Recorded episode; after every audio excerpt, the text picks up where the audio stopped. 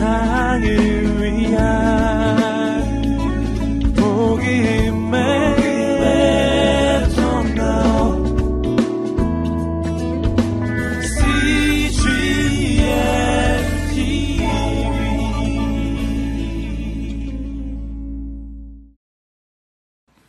오늘 우리에게 주시는 하나님의 말씀을 전해주실 목사님은 1992년부터 18년 동안 저희 온누리교회 안에서 또 터키 선교사로 뉴질랜드에서 목회자로 어, 또 우리 온누리교회 안에 있을 때 선교와 특별히 중보기도 사역에 열심히 내셔서 어, 사역하시다가 어, 지금은 공릉동에 있는 아가페 교회 서울여대 바로 옆에 있는 아주 아름다운 교회 신실한 성도님들이 섬기시는 귀한 교회입니다. 제가 목사님 취임식, 위임식에 가서 이렇게 함께 축복할 때 성도님들을 보니까 얼마나 뜨겁고 성령 충만하고 또 목사님을 사랑하는지 큰 은혜 가운데 있습니다.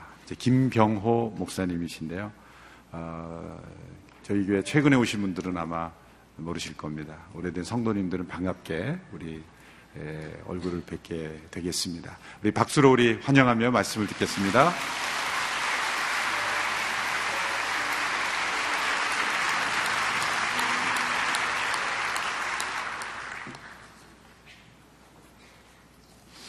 어, 여러분 새해 복 많이 받으시기 바랍니다. 오늘까지는 인사해도 되겠죠? 네, 새해 복 많이 받으십시오. 네.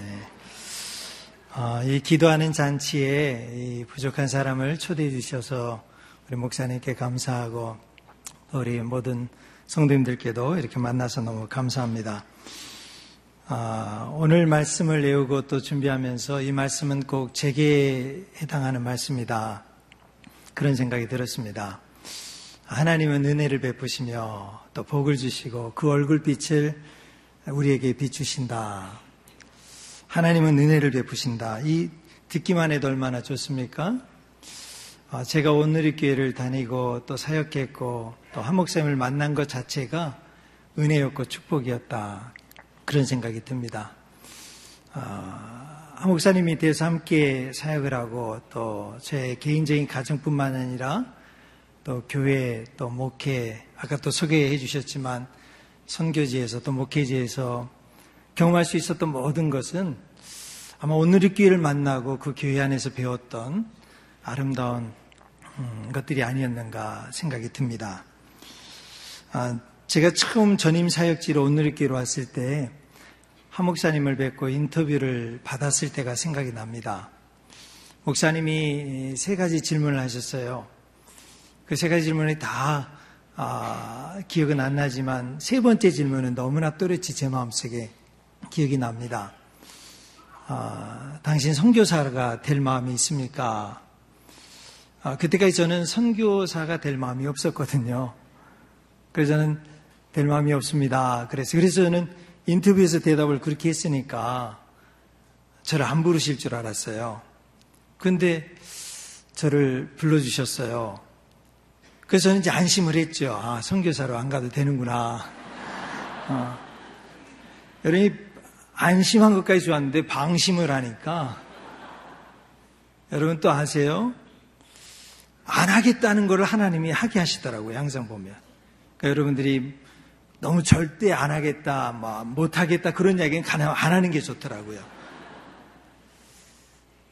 하 목사님의 매주마다 선포되는 사도행전 메시지를 들으면서 제 마음이 움직이기 시작했어요. 그리고 어느 순간에 목사님이 청년들에게는 대학생 1년, 2년을 더 휴학하고 선교지로 가라. 또 우리 성도님들에게는 11조를 구별해 드리는 것처럼 인생의 11조를 하나님께 드리면 어떻겠냐. 그런 메시지가 제 마음속에 남게 시작했어요. 그래, 다들 평신도, 우리 오늘교회는 더더군다나 평신도 분들이 얼마나 열정적으로 주님을 사랑하고 헌신합니까?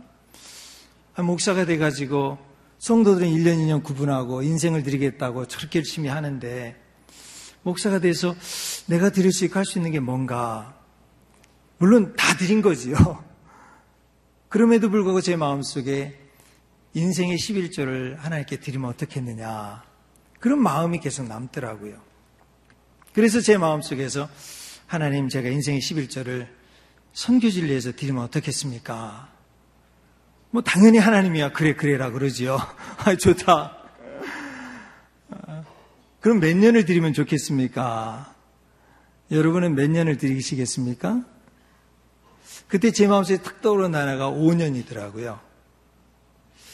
그런데 가만 생각해보니까 5년 하면은 11조니까 50년밖에 안 될 거 아닙니까? 또 그런데 계산은 또 금방 빨리 오더라고요. 그래서 어, 5년 갖고는 안 되겠어요. 그래서 제 마음속에 위양이면 드리면 10년을 드리는 게 좋겠다. 그때는 100세 시대란 말이 그렇게 많이 나오지 않은 때였는데 제 마음속에 100세라는 소망이 생긴 것 같아요. 아마 좀 그렇게 살 것 같지요? 어? 그래서 그때 10년을 말씀을 드리고 한 목사님께 올라와서 이 방입니다. 찾아가서 목사님, 제가 목사님 말씀을 듣고 이제 선교지로 떠나가야 될 것 같습니다. 그랬더니 목사님이 저를 딱 보시면서 그렇게 열받아갖고 떠나면 안 되는데 준비가 안 됐다는 겁니다. 저를 보면서 준비가 아니 이제는 갈 때가 언제냐고 물으시면서 이제는 준비가 안 됐다고. 근데 가만 생각해 보니까 목사님이 저한테 준비가 됐다고 말한 적이 없으셨어요. 그래서 그때 목사님이 선교사가 되려면 다만 몇 년이라도 나가서 아우리치를 가든 뭘 가든지 간에 선교사를 돕지 않고서는 나가면 안 된다. 아니 선교사님을 위해서 중보기도도 안 해보고 돕지도 않고 헌금도 안 보내본 사람이 안 챙겨서 다 일일이 다 안 해본 사람이 어떻게 나가서 선교를 하겠다고 할 수 있겠느냐. 그러면서 해외 선교 위원회를 섬기면서 배우라고 기회를 주셨어요. 그러면서 하목사님을 더 많이 이해하게 되고 온누리교의 비전 가운데 더 깊이 들어오게 됐지요. 그렇게 해서 선교지로 떠나갔습니다. 선교지로 떠나갈 때 목사님이 저희 부부가 애를 많이 기다린 것을 보면서 아마 선교지로 가면 애 낳을 거야 그러시더라고요. 이지한 목사님도 선교지 가서 애 낳았다고. 너도 선교지 나가면 애 낳을 거야. 근데요, 진짜 11년 만에 한국 들어올 때 애를 데리고 들어왔어요. 아, 그 여러분들 참 모르시죠? 저는 결혼한 지 16년 만에 애가 임신이 됐고, 17년 만에 애가 태어났거든요. 애를 데리고 들어왔어요. 데리고 와서 양재, 그때는 양재 들어가서 양재에서 한목사님 그 애를 딱 보면서, 야, 너 진짜 낳긴 낳는구나. 여러분, 그래서 애를 데리고서 그때 우리 저 이지호 목사님 특별 새벽 기도 우리 양재 캠퍼스 담당하실 때 우리 목사님 우리 특세 40일 나올 때마다 목사님 우리 딸아이가 찾아가지고 늘 축복 기도 한 40일 동안 계속 받았을 거예요. 계속 가서 받고. 지금 섬기고 있는 아가페 교회 참 좋은 교회입니다. 저희 교회 참 좋은 교회예요. 우리 오늘 교회도 너무 좋은 교회지만 우리 교회도 너무 좋은 교회예요. 어. 아가페 교회에 간 것도 한 목사님이 추천을 해주셨어요. 그래서 어, 참 그곳에 가서 제가 지금 우리 장님들과 성도님들과 아름답게 사역을 할 수 있게 된 것도 그 만남의 은혜와 축복이 계속 이어져 가고 있다고 생각이 듭니다. 저는 많이 부족한 사람입니다. 선교에 대해서도 또 목회에 대해서도 여전히 지금 배워가고 있고 또 우리 오늘의 교회나 또 우리 목사님들이나 모든 우리 오늘의 사역하는 이 목사님이나 또 모든 분들 통해서 많은 영적인 또 새로운 인사이트와 또 새로운 비전들을 어, 배우고 있는 중입니다. 하나님이 우리에게 은혜를 베풀어 주실 때에는 항상 만남을 통해서 베풀어 주시는 것 같습니다. 어, 하나님의 전적인 은혜가 하늘에서부터 내려오지만 이 땅에 있는 사람들을 통해서 하나님의 은혜가 흘러가게 하는 것 같습니다. 만남을 통해서 하나님의 인도하심과 돌보심을 깨닫고 그 만남을 통해서 하나님이 나를 보호하고 계시고 있구나. 그거를 더 많이 느끼게 되는 것입니다. 이처럼 사람과의 만남도 소중할진데 가장 소중한 만남의 은혜는 뭘까? 그거는 바로 하나님과의 만남이 아닐까요? 하나님과의 만남이야말로 진정 가장 소중한 만남입니다. 제가 하나님을 만났을 때가 생각이 납니다. 저는 초등학교 6학년 때 어머니가 암으로 돌아가셨습니다. 늘 저를 무릎에 안고서 기도를 해주시던 어머니가 암으로 돌아가시니까 마음이 굉장히 허전해지더라고요. 허무해지고 그리고 또 어, 어디 이렇게 마음을 두고 의지할 데가 없어서 그런지 참 많이 방황을 했습니다. 방황을 한 것 같지 않게 보이죠. 어. 그래서 중학교 때 좀 많은 이렇게 방황을 좀 하다가 저랑 같이 놀던 친구, 그러니까 같이 놀던 친구가 패싸움을 했어요. 패싸움을 하다가 경찰에 가고 또 퇴학을 당하게 됐어요.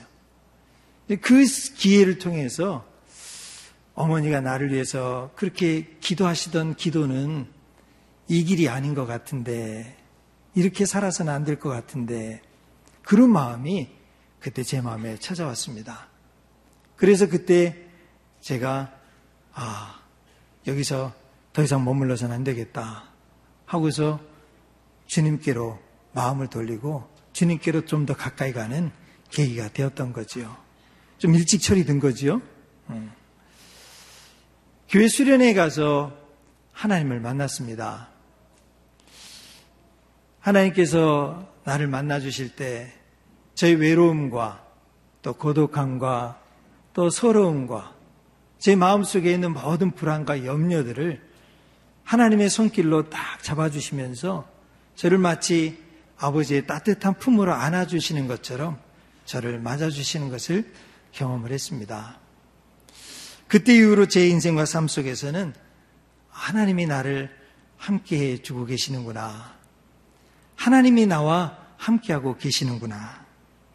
하나님이 도와주시고 인도해 주신다니 이제 나는 더 이상 걱정할 것이 없구나. 그런 마음이 그때 찾아왔습니다. 이후에도 물론 인생 속에서 겪게 되는 어려움과 위험들이 순간순간 있었지만 그때 하나님이 나를 잡아주시고 나를 그의 따뜻한 아버지의 품처럼 품어주셨던 그때를 생각하면 눈물 속에서도 환한 미소가 떠오르게 됩니다. 가장 춥고 어두울 때 하나님이 가까이 찾아오신다는 것을, 가까이 계시다는 것을 그때 처음 배웠습니다. 새벽이 제일 춥다고 합니다. 동이 트기 전이 가장 어둡고 가장 춥다고 합니다. 그 새벽에 하나님은 우리를 도와주십니다. 그 새벽에 하나님은 우리를 찾아와 주십니다. 그 새벽에 하나님은 함께해 주십니다. 그러나 새벽까지 기다리는 것은 힘든 일이죠. 고통스러운 일입니다. 때로는 부끄럽고 수치스럽고 때로는 우습게 여김을 당하기도 합니다. 때로는 모멸과 또 부끄럽기 때문에 좀 이렇게 상처도 많이 받아요. 상처받을 일이 아닌데도 불구하고 상처를 쉽게 받습니다. 비방을 당하기도 합니다. 그런데 여러분, 그 어둠의 시간에도 우리가 하나님께 피해 있다면 하나님은 우리에게 은혜를 베푸사 하나님은 우리에게 그의 은혜를 베풀어 주시고 복을 주시고 그 얼굴빛으로 우리를 비추어 주십니다. 아까도 말씀을 드렸습니다마는 저를 많이 잘 모르시죠. 그러나 제가 오늘 교회에서 유명, 유명 한 게 한 가지 있습니다. 이 목사가 말씀으로 사역으로 다른 비전으로 유명해야 되는데 아기를 17년 만에 낳았다는 것 때문에 유명해요. 목사님이 늘 소개할 때마다 목사님이 17년 만에 애 낳았습니다. 이렇게 소개할 때가 참 많이 있었습니다. 아이를 무척 기다렸지만 아이가 생기지 않았습니다. 애를 쓰고 구했는데 얻지 못한 것도 힘들었지만 더욱 힘들고 어려웠던 것은 제 마음속에 찾아오는 죄책감이었습니다. 하나님이 나를 도와주시지 않는구나. 하나님이 나와 함께 하시지 않는구나. 그런 마음이 찾아올 때 굉장히 마음이 힘들었습니다. 시편 128편에 보면 내 집 안에 있는 아내는 결실한 포도나무 같고 그리고 내 상에 둘린 자식들은 어린 감람나무와 같도다. 그보다 더 제 마음속에 왔던 말씀이 있어요. 여호와께서 여호와를 경외하는 자에게 이같이 복을 주시리로다. 저는 그 말씀이 제 마음에 걸렸습니다. 은혜로 걸린 게 아니라 목에 걸린 거예요. 여호와를 경외하는 자에게 이같이 복을 주시리로다. 그러면 이 같은 복을 못 받는 사람은 여호와를 경외하지 않는 것이구나. 이 같은 복을 누리지 못하는 사람은 여호와를 참으로 신뢰하고 의지하고 믿지 못하는 사람이었는가? 내가 목사인데 제대로 하나님을 경외하지도 믿지도 섬기지도 못했다고 하면 이게 얼마나 제 마음속에 눌리는 일이 되겠습니까? 때론 우리가 기도하고 주님 앞에 나갈 때 구하고 찾고 기도해도 응답되지 않았을 때 항상 우리 목에 걸리는 게 이 부분이더라고요. 내가 이런 죄 때문에 그랬던가, 이거 잘못해서 그랬던가, 이것을 내가 지키지 않았기 때문에 그랬던가, 그게 항상 기도하면서 제 목에 항상 걸리는 거예요. 사역을 하면서. 일이 조금 안 되고, 제 뜻과 계획대로 잘 안 되고, 막히면 항상 들어오는 생각이 내가 하나님을 제대로 경외하지 못해서 그랬던가.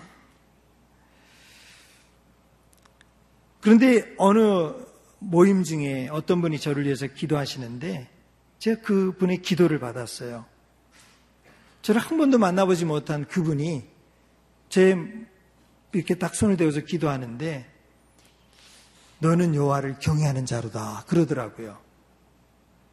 여러분 물론 여러분들도 이런 기도를 많이 받으실 수가 있을 거예요. 근데 참 희한한 거는요.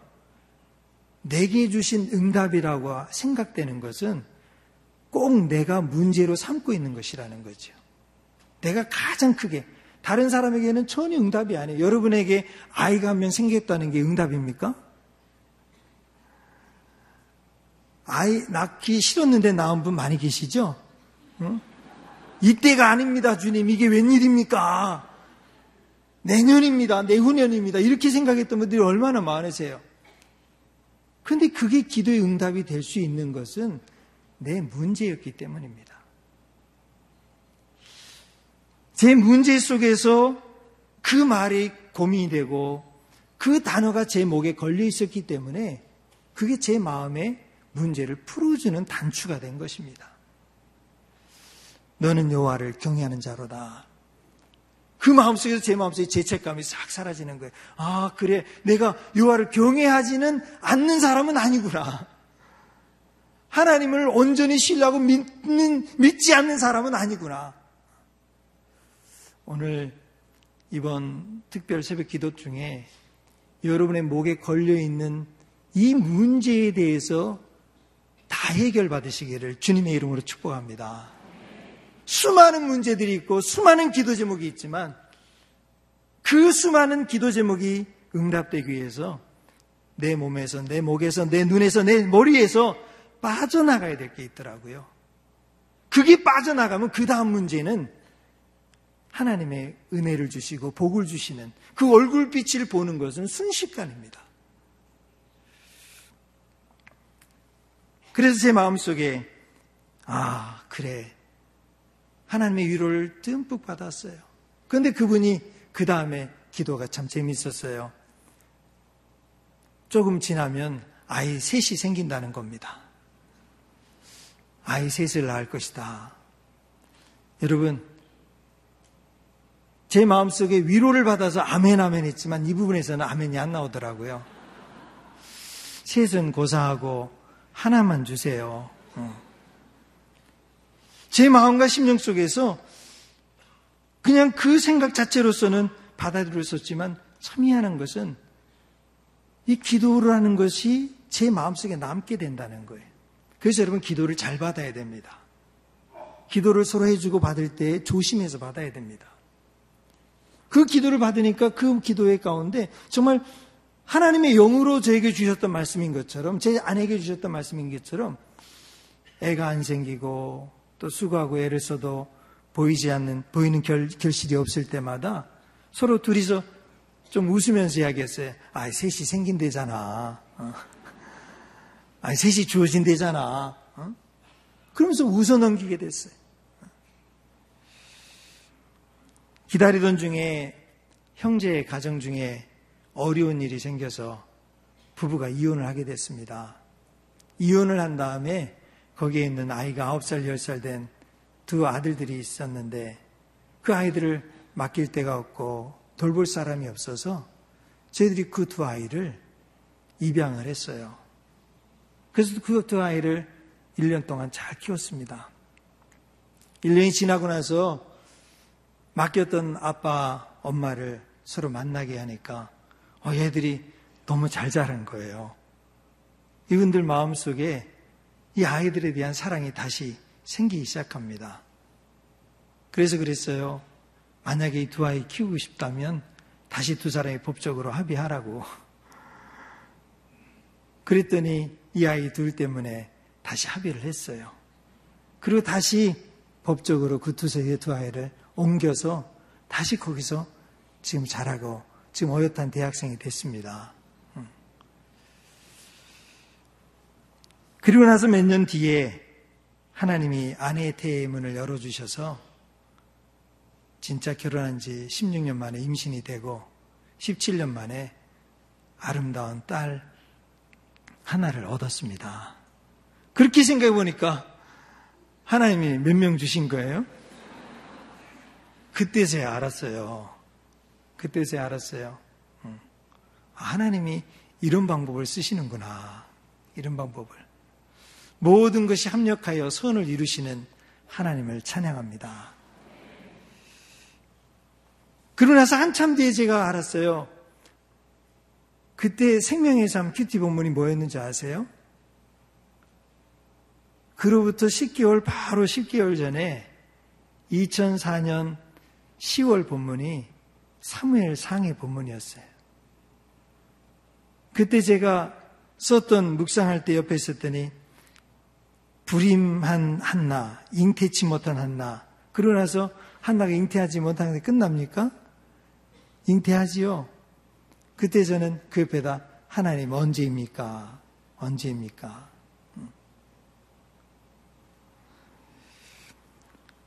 우리는 알 수 없어서 언제입니까? 라고 물었지만 그때에도 하나님께서는 은혜를 베푸사 복을 주고 계셨던 것입니다. 그의 얼굴빛을 한 번도 우리에게 돌리신 적이 없었다는 거지요.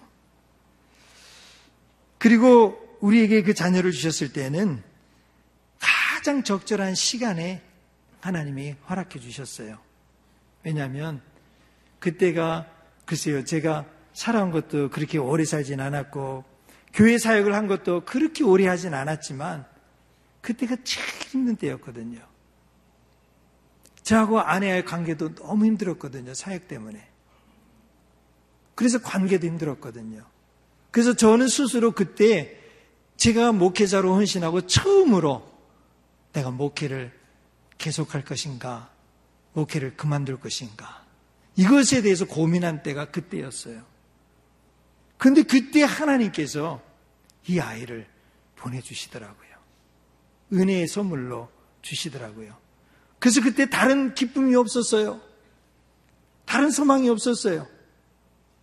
그냥 그 아이 하나 주신 것만으로 모든 게 다 좋아 보였어요. 모든 게 다 해결돼 버리더라고요. 그래서 하나님께서 그토록 오랫동안 요 시기에 맞추시려고 요 시간에 맞추시려고 이렇게 계속 기다리고 계셨구나. 혹시 아직까지 응답되지 않은 기도 때문에 하나님 언제입니까? 저처럼 똑같은 질문으로 하나님 언제입니까? 라고 묻는 분이 계십니까? 아직 그 시간을 하나님은 계산하고 계고 알고 계세요. 아직 오지 않았지만 이미 하나님의 은혜의 선물, 축복의 선물은 이미 가까이 오고 계심을 믿으시기 바랍니다. 아니, 이미 왔는데 못 보고 있는지도 몰라요. 마치 아기가 잉태가 되고 10개월이 지나서야 애가 나오는 것처럼 앞으로 10개월 뒤에 오늘 하나님의 은혜의 선물, 축복의 선물이 잉태되어서 앞으로 10개월 뒤에 그것을 보게 될 하나님의 사람도 분명히 있게 될 줄로 믿습니다. 그 믿음이 필요한 거지요. 때로는 우리가 오래 기다려야 될 때가 있습니다. 오래 기다린다는 것은 어쩔 땐 덧없는 일이에요. 어쩔 땐 무의미해 보이고 무가치해 보이고 좀 의미가 없어 보일 때가 참 많습니다. 그래서 우리가 기도하면서 기다린다는 건 말처럼 쉬운 일은 아닌 것 같아요. 아니, 움직이고서 빨리 좀 활동을 하고 여기저기 찾아가 보고 지금 바쁘게 빨리빨리 움직여서 방법을 찾아야지. 그렇게 넋 놓듯이 가만히 앉아서 기다린다. 있으면 어떡할 거냐는 거예요. 그런 헛된 일을, 그런 무력한 일을, 그런 무의미한 시간을 어떻게 보낼 수가 있겠느냐. 그런 어떤 내면의 세상의 소리를 듣게 됩니다. 여러분, 그때에도요, 하나님은 우리에게 복을, 은혜를 베푸며 복을 주시고, 그의 얼굴빛을 우리에게 비추고 계시니라. 이것을 항상 생각하셔야 돼요. 항상. 지금 순간과 환경과 처지가 어떤 여건이든지 주의 얼굴빛이 우리에게 가려진 적은 없다. 구름이 껴서 날씨가 좋지 않아서 태양빛이 비추지 않고 당장 내게 환한 빛으로 임하지 않았다고 태양이 없지 않은 것처럼 하나님의 은혜의 선물은 하나님의 속성과 성품이신 은혜로우신 아버지의 선물은 오늘 우리에게 여전히 동일하게 주어지고 있다는 사실입니다. 그러면 왜 하나님이 은혜를 베푸시고 복을 주실까요? 그 대답이 바로 2절에 나와 있습니다. 2절에 보면 오늘 아까 우리 다 암송하셨죠? 주의 도를 뭐라 그랬습니까? 주의 도를 땅 위에 주의 구원을 그의 나라에 모든 나라에게 알리소서. 우리는 기도 제목을 놓고서 기도한 다음에 응답을 받아요. 그럼 응답을 받고 나면 응답받았다는 사실에 만족하고 도취될 때가 많이 있습니다. 아, 응답됐다. 아, 이렇게 하나님이 이루어 주셨다. 하나님이 이렇게 인도해 주셨다. 하나님이 이렇게 보여 주셨다 하고서 실제로 응답을 주시고 은혜의 선물을 주시고 복을 주신 하나님께 집중해야 되는데 응답을 받은 사실이 너무 놀라운 거예요. 그러니까 아이에 집중하고 돈에 집중하고 성취에 집중하고 이루어진 사실에 너무 감격해 하면서 거기 막 몰입되어 있는 거예요. 그래서 정작 은혜와 복을 주시는 하나님의 계획과 그분의 선하신 뜻을 깨닫지 못할 때가 많이 있다는 거지요. 하나님이 은혜를 베푸사 복을 주신 이유가 뭐라고 오늘 성경 말씀이 있습니까? 주의 도를 따라서 합시다. 주의 도를 땅 위에 주의 구원을 모든 나라에게 알리소서. 아멘이십니까?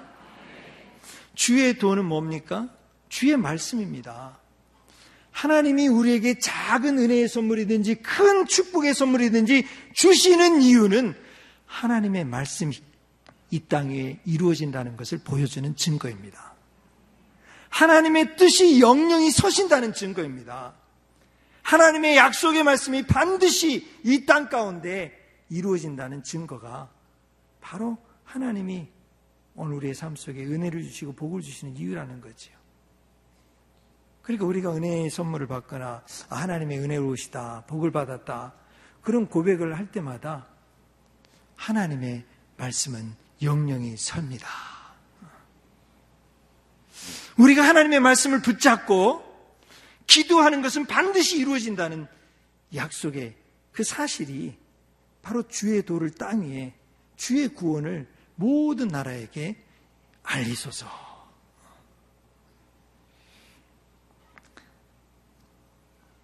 우리가 땅의 지배를 받고 땅의 것으로 사는 인생이 아닙니다. 우리는 하나님의 말씀으로 살고 하나님이 주시는 은혜, 하나님이 공급해 주시는 것으로 사는 존재입니다. 그게 그리스도인이지요. 그래서 신명기 말씀을 인용하시면 예수님께서 말씀하지 않으셨습니까? 너희들이 사람이 땅의 먹거리로 사는 게 아니다. 하나님이 주시는 하늘의 먹거리로 너희들이 살아야 된다. 이게 그리스도인의 정체성이잖아요. 주의 도로 온 땅을 덮어 주옵소서. 마치 만나움의 주라기가 온 지면 사방을 덮었던 것처럼 오늘도 주의 은혜의 말씀들이 온 심령과 온 땅과 온 열방을 덮을 줄로 믿습니다. 이 고백이 바로 은혜를 주시는 고백이에요. 그래서 2015년 한 해 동안에 주의 말씀을 듣고 주의 말씀을 품고 주의 말씀을 순종하고 주의 말씀을 증거해서 모든 나라, 아니, 멀리 가지 못해도 가까이 있는 이웃에게, 형제 자매에게 이 주의 구원의 복음의 말씀을 전할 수 있게 되시기를 주 예수의 이름으로 축복합니다. 그래서 오늘 7절 말씀에 땅의 모든 끝이 주요 하나님을 경외하게 되리라. 어? 이게 우리에게 구원을 주시고 복을 주시고 은혜를 주시는 목적이라는 거지요.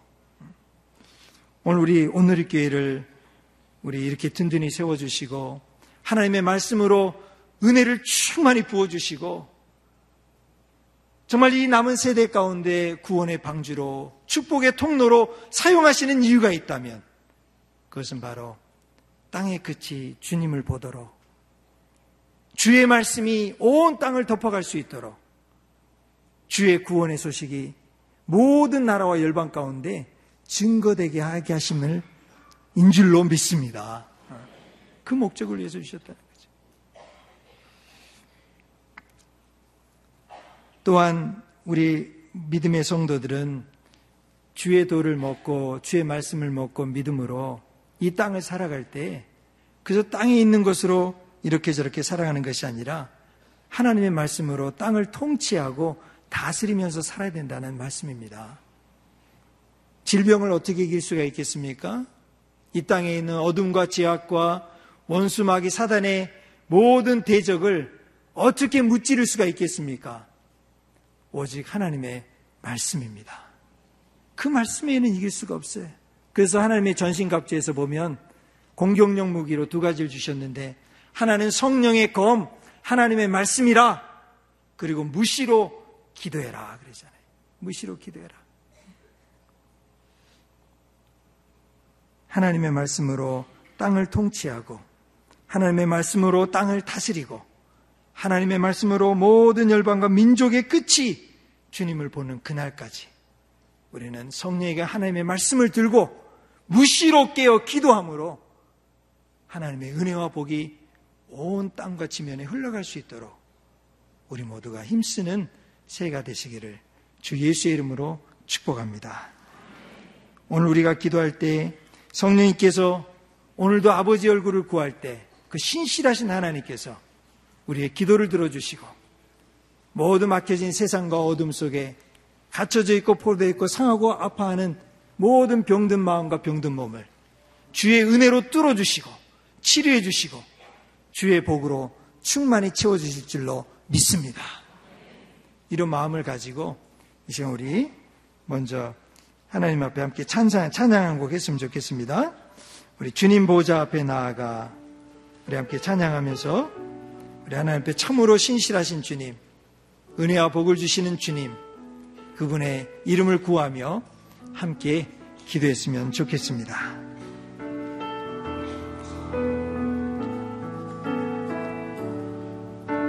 주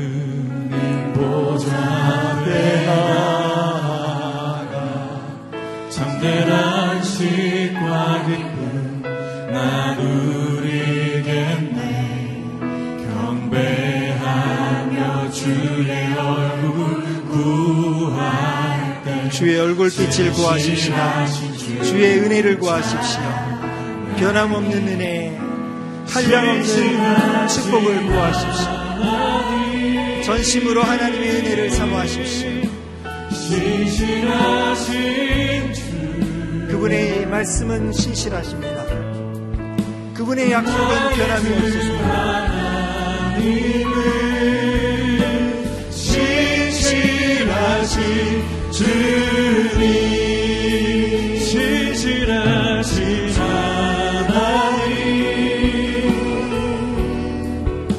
신실하신 주. 나의 주 하나님은 신실하신 주. 신실하신 하나님, 신실하신 주, 마음을 드리십시다. 우리의 손을 올려드리십시다. 우리의 기도의 제목을 드리십시다. 그분은 우리의 손을 잡아주십니다. 우리의 기도를 들어주십니다. 우리의 막혀지고 답답하고 웅덩이와 수렁에 빠진 그 영혼과 심령을 지켜주십니다.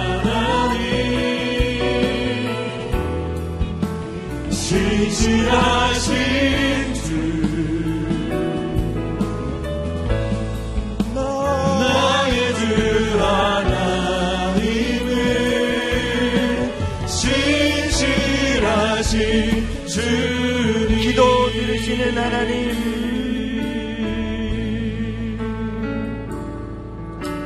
기도 들으시 우리의 기도를 들어주시는 하나님 오랫동안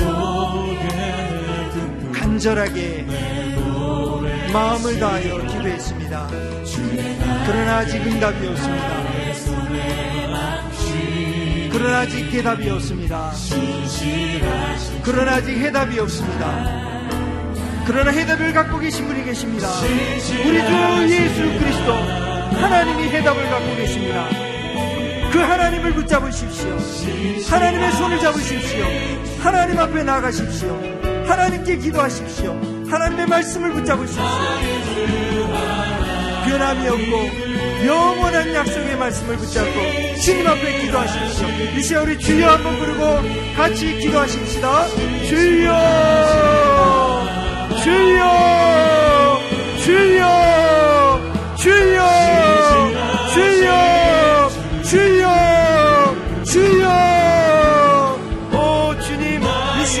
주님 앞에 나갑니다. 신실하신 주님 앞에 나갑니다. 병든 사람, 아픈 사람, 고통 중에 신음하는 사람, 사람의 만남 때문에 고통스러워하고 어려워하는 사람, 주여, 아기를 기다리고 있는 사람, 임신을 원하는 사람, 잉태의 꿈을 갖는 사람, 새로운 꿈을 꾸기 원하는 사람, 새로운 사업을 계획하고 있는 사람, 새로운 인생의 미래를 설계하고 있는 사람, 병상에 누워있는 사람, 모든 신음과 웅덩이 속에서 고통과 신음하는 사람, 너무나 죄악 가운데 어둠 속에 거하고 있는 사람, 절망 중에 저주 가운데 사망의 음침한 골짜기를 지나고 있는 사람, 오 주여, 오 주여, 오늘 그분들의 마음속에 신실하신 하나님의 은혜로 채워 주시옵소서, 은혜를 부어 주옵소서, 목을 내려 주시옵소서, 하늘의 얼굴빛으로 충만히 채워 주시옵소서. 오 주여 신실하신 주님을 찬양합니다. 신실하신 주님을 찬양합니다. 오직 주의 은혜 가운데 주의 능력의 주님 영원한 말씀을 가지고 인도하시고 보호하시고 지켜주시고 약속을 이루어 가시며 행하시는 하나님을 찬양합니다. 할렐루야. 오 주여 오 주여 오 주여 오 주님 우리의 마음을 어디에 둬야 될지 모르고 방황하는 사람이 있습니까? 새로운 꿈을 잉태하고 새로운 미래를 설계하는 사람이 있습니까? 아기를 원하는 사람이 있습니까? 병상에서 일어나기를 원하는 사람이 있습니까? 끊을 수 없는 중독과 어둠 속에 죄악 속에 그 깊은 수렁텅이 속에서 우, 웅덩이 속에서 신음하고 있는 사람이 있습니까? 어디로 가야 될지 사방에 우겨쌈을 당하고 있는 사람이 있습니까? 오 주여 주의 얼굴빛을 비추어 주시옵소서. 주의 은혜로 충만히 채워 주시옵소서. 주의 손으로 건져내 주시옵소서. 신실하신 하나님 은혜와 복을 준비해 주시고 예비해 주시고 그 은혜와 복이 막힘이 없이 우리의 가정에 흘러가게 하여 주시옵소서. 교회 안에 넘치게 하여 주시옵소서 이 나라의 민족과 북한과 온 세상과 열방과 땅끝이 주의 은혜와 복을 볼 수 있도록 주여 우리를 사용하여 주시옵소서 예수님의 이름으로 기도합니다. 아멘.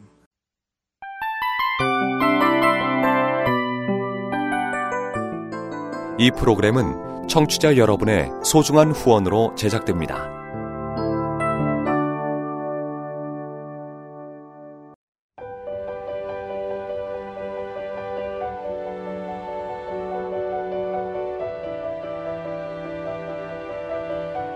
세상에는 수많은 교회들이 있지만 더 깊이 있는 말씀 강해를 찾기 위해 크기로만 교회를 선정하지 않습니다.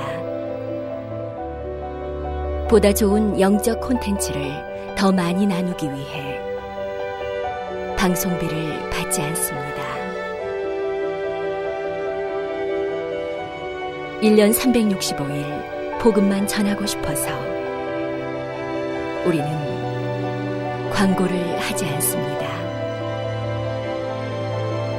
온누리의 복음을 땅끝까지 CGN TV와 함께 땅끝 성교사가 되주세요